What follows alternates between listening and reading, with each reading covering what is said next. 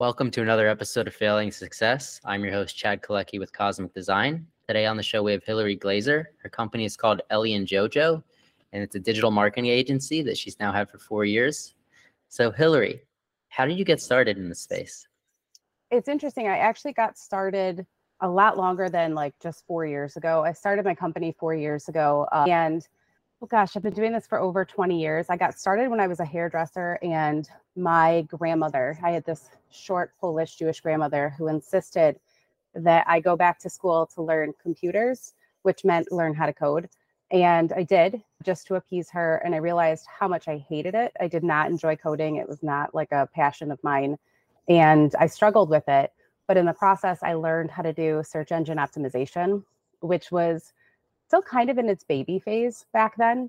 I took that and kind of ran with it. I moved overseas to go to college, became a marketing director over there for an e commerce company. Eventually, I moved back to the States, but this time I had a degree, a husband, and a child, and two dogs. And said, Well, what am I going to do with it? And my husband killed my security clearance because he's an immigrant to the US and I couldn't actually practice what I went to school for, which is counterterrorism. And instead, I said, well, I can apply those same skills along with negotiation and conflict resolution to work in advertising. And I applied for a contract position at an ad agency in Detroit. And within minutes of talking to the chief, I think he was the chief digital officer, he was not paying attention to me at all like during the interview and i could tell he'd had a few interviews like this and then i said something and he very slowly closed his laptop and looked at me and said why are you only seeking contract work? And I said, that's what you guys had available. And he said, what about something full time with benefits? I said, I like that even better. And I worked there for seven years. And unfortunately, in ad agency world, it is not uncommon to get laid off, go through typically large rounds of layoffs. And I was part of a group of people who got laid off. And I got laid off one day. And the next day, my husband turned to me, like not even 24 hours later, and said, Cool, what do you so what are you going to do? Are you going to go look for another job? And I said, maybe let me mourn this first and then I can go look for something else.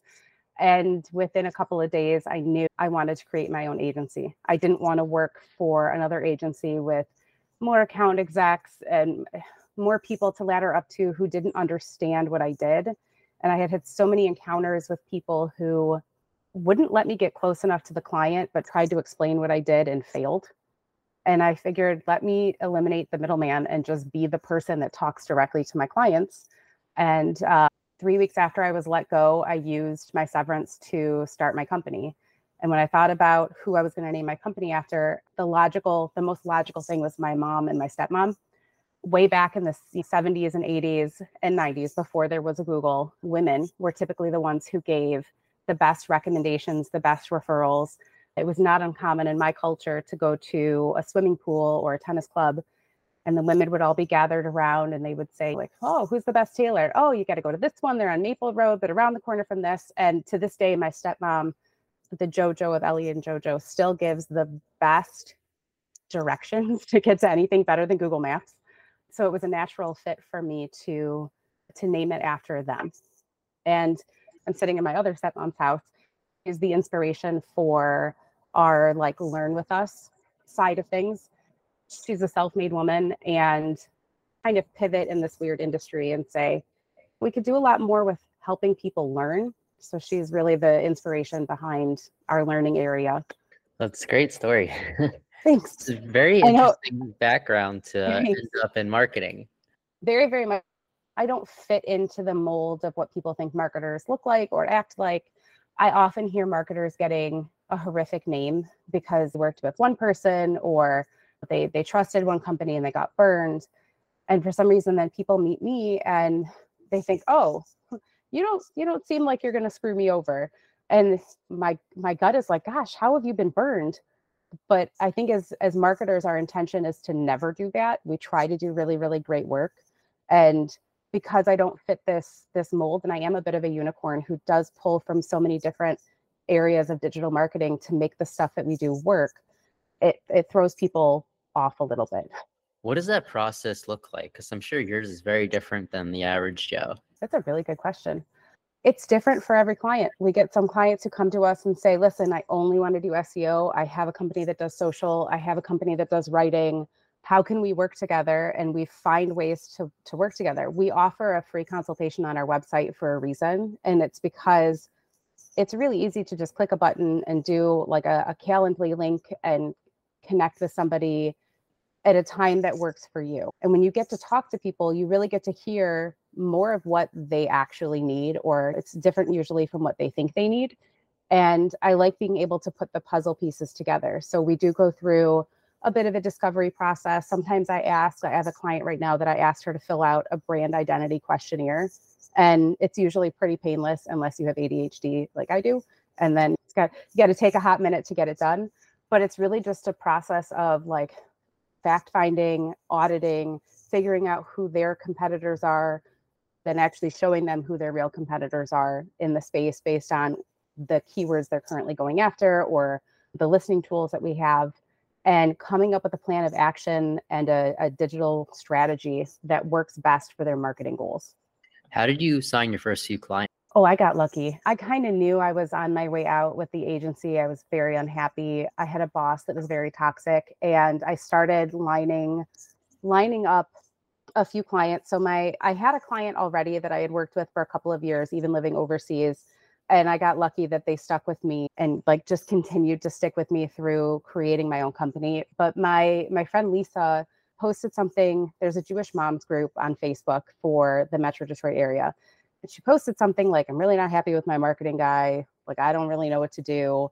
What should I do? and somebody actually tagged me and said well you should talk to hillary and they became they were actually my third client i worked for them doing um, marketing for criminal defense attorneys and in between those two clients this is kind of cute but one of my friends growing up when i was a hairdresser i used to do her hair her little brother's hair and i was also a youth group advisor for a jewish youth organization. And uh, when i moved back to town her little brother said oh hey i'm buying this this framing company where i get to frame really cool things and i need some help with my website i need some help with my um, like pretty much everything that i do can you help? And i was still working at the ad agency and said sure it's like a pretty good side gig. And he is he's been one of my longest clients. So a lot of a lot of how i attain clients is from word of mouth and it kind of goes back to that not being a, a schmuck. People hear that you you do good work and they hear that you have you work with integrity and that your team works with integrity and they want to learn more. They they automatically like trust you a little bit more when somebody else has referred you. Yeah it's the uh, you always have to realize the power of the jewish moms network. Isn't that the truth? Oh my gosh. I'm telling you we could solve like we could have world peace if we just let all of the moms take care of it. If we had jewish moms take care of it you might be served like a side of lox and bagels to make it easier to go through but I digress. Yeah, isn't isn't the term yentas right? It uh-huh.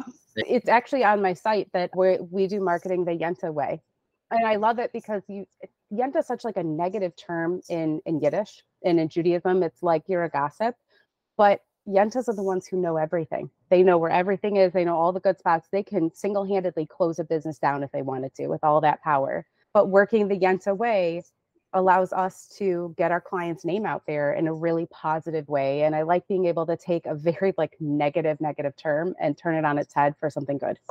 Yeah they're great lead gen people. Mm-hmm. Very much so. So on this path of building this company is there something that looking back it really stands out on your journey? Losing clients it's never easy. I i'm lucky enough to work with some bigger clients that afford me the ability to work with smaller clients. Back in my advertising days, I had a, a whole slew of clients that would say, gosh, working in advertising, it's really, it's expensive for us to work with people like you. And I realized how unattainable it was for small businesses to work with like an expert marketing team. So when I see my smaller clients or my smaller business clients going through financial hardships, those are the ones that are the hardest to lose because it's nothing you did wrong that like your the work you did speaks for itself. You've brought them in a ton of clients or a ton of business but at the end of the day they're single business owners just like you are and if let's say all of the appliances in their house break or the economy is slowing down and people are i find it interesting even now people are spending money in in, in a different way than they were last year. And it's not to say that they're not shopping, although statistically they're not shopping as much, but in the industry that that I work in and the clients that I have, people aren't spending as much money on therapy, on working with a therapist, mental health, even though we greatly need it. And those are the clients that I see having the hardest time where they might be at capacity, but something will happen in their personal life and they're like, I, I can't afford to do that and this. And that's those are always the hardest clients to lose. And then it makes it hard when you have employees and you're like, okay, well, now I have to figure out like budget cuts and uh, where can I trim so that I don't have to lay anyone off. So that's the core industry you're in. It's it's around mental health experts. Not really. Like I got into it haphazardly, and one thing I love about people who work in the mental health industry is when they love you, they sing your praises. And there's Facebook groups and LinkedIn groups dedicated to people who are in the mental health field. And I have a couple of clients that whenever somebody's like, listen, I need a good marketing team, what do I do? Somehow I always get tagged and mentioned. And and I love it because I there's something working in search engine optimization, you have to have some kind of an interest in psychology to understand search intent. So I have this interest in psychology and I love asking them questions. But we don't do any like niche work. Our work is more based on what are the needs of the client, and then we fit those needs around the client's needs, or we fit the plan around the client's needs. But we just happen to have a lot of clients who are in either the medical field or the mental health field. I think the mental health field is a booming business for many reasons. it is and it isn't though. Insurance agencies are making it very difficult for for mental health professionals to get paid, which is making a lot of them go into private pay and when you do private pay, a lot of the restrictions that you might have with insurance are gone. So you don't have to just limit your session to 55 minutes because insurance says so. But at the same time, then your your rate goes like let's say you have a $30 copay instead of paying $30 and insurance is paying the rest you're now paying $120 or you're paying $100 and if you're going weekly that adds up and you have to save for those things. So it does make mental health somewhat inaccessible. We have had clients who, who've openly said we don't want to go after the people who can't afford our services. We want people who are willing to spend the money for our services. And sometimes i have to like break their hearts a little and say like yes there is a market for that those people do exist but they're spending money like they're doing retail therapy instead of actual therapy and they're going to be harder to attain in that in that way. It doesn't mean that you can't go after them. It doesn't mean that you won't get them as clients. It just means it's a lot harder to get them. Yeah, that makes sense. Yeah, we've been seeing in my industry, uh, software development and design, a lot more mental health applications mm-hmm. about, so that there is something more affordable and accessible. Because it's a problem, and everybody needs access to be able to work on it. And if they can't afford one of the specialists, they need to be able to do it at home. Well, and then if you go with a plan like BetterHelp and you pay a certain amount upfront and you get either a weekly session or a bi-weekly session and you're paying X amount, if you're a practitioner, you basically have to keep that under wraps that you're on that app because you're you're kind of like looked down upon in the industry. Like, why would you sell out and do that? Why wouldn't you just go with your own practice?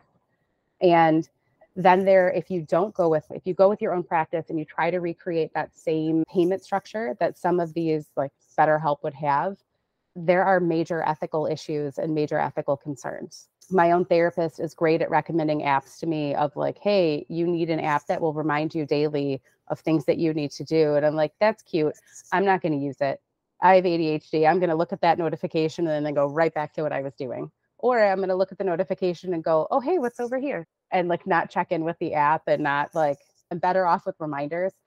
But I think there is a place for the mental health applications through software development. And I think there is it's a great thing to get into and it's a wonderful thing to use.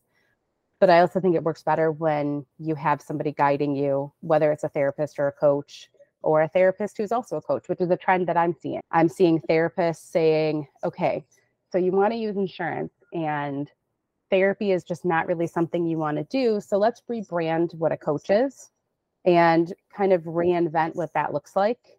And now I'm going to be a coach on top of it. So that's that, a, it's a cool thing to see. That's a good marketing play. That's probably why you're hired for all of them. mm-hmm. Well, Hillary, if our listeners want to reach out to you or your company, how would they do so? That's a great question. Email through our website, ellie and jojo.co, ellie ellieandjojo.co, ellieandjojo.co. There is actually, I created a kind of like a giveaway of sorts where you can win a free marketing, I don't want to say tutorial, but it's like a marketing course, which is like a multi day marketing course done at your own pace where you learn directly with me and from me. And it's entirely based on the things that you actually want to learn. I found that a lot of online courses, when you do them, people are like, yeah, yeah, I kind of already know this stuff. And it's not tailored to the individual. And since the work that we do as a company is tailored to the actual business, why not tailor a course to the individual? So we're offering um, like an easy entry into winning a free personalized marketing course with me. That's good to know. Well, thank you, Hillary, for being on the show. And thank you, everybody, for listening to another episode of Failing to Success. I'm your host, Chad Kaleky with Cosmic Design. Make sure to like, comment, and subscribe for more great content.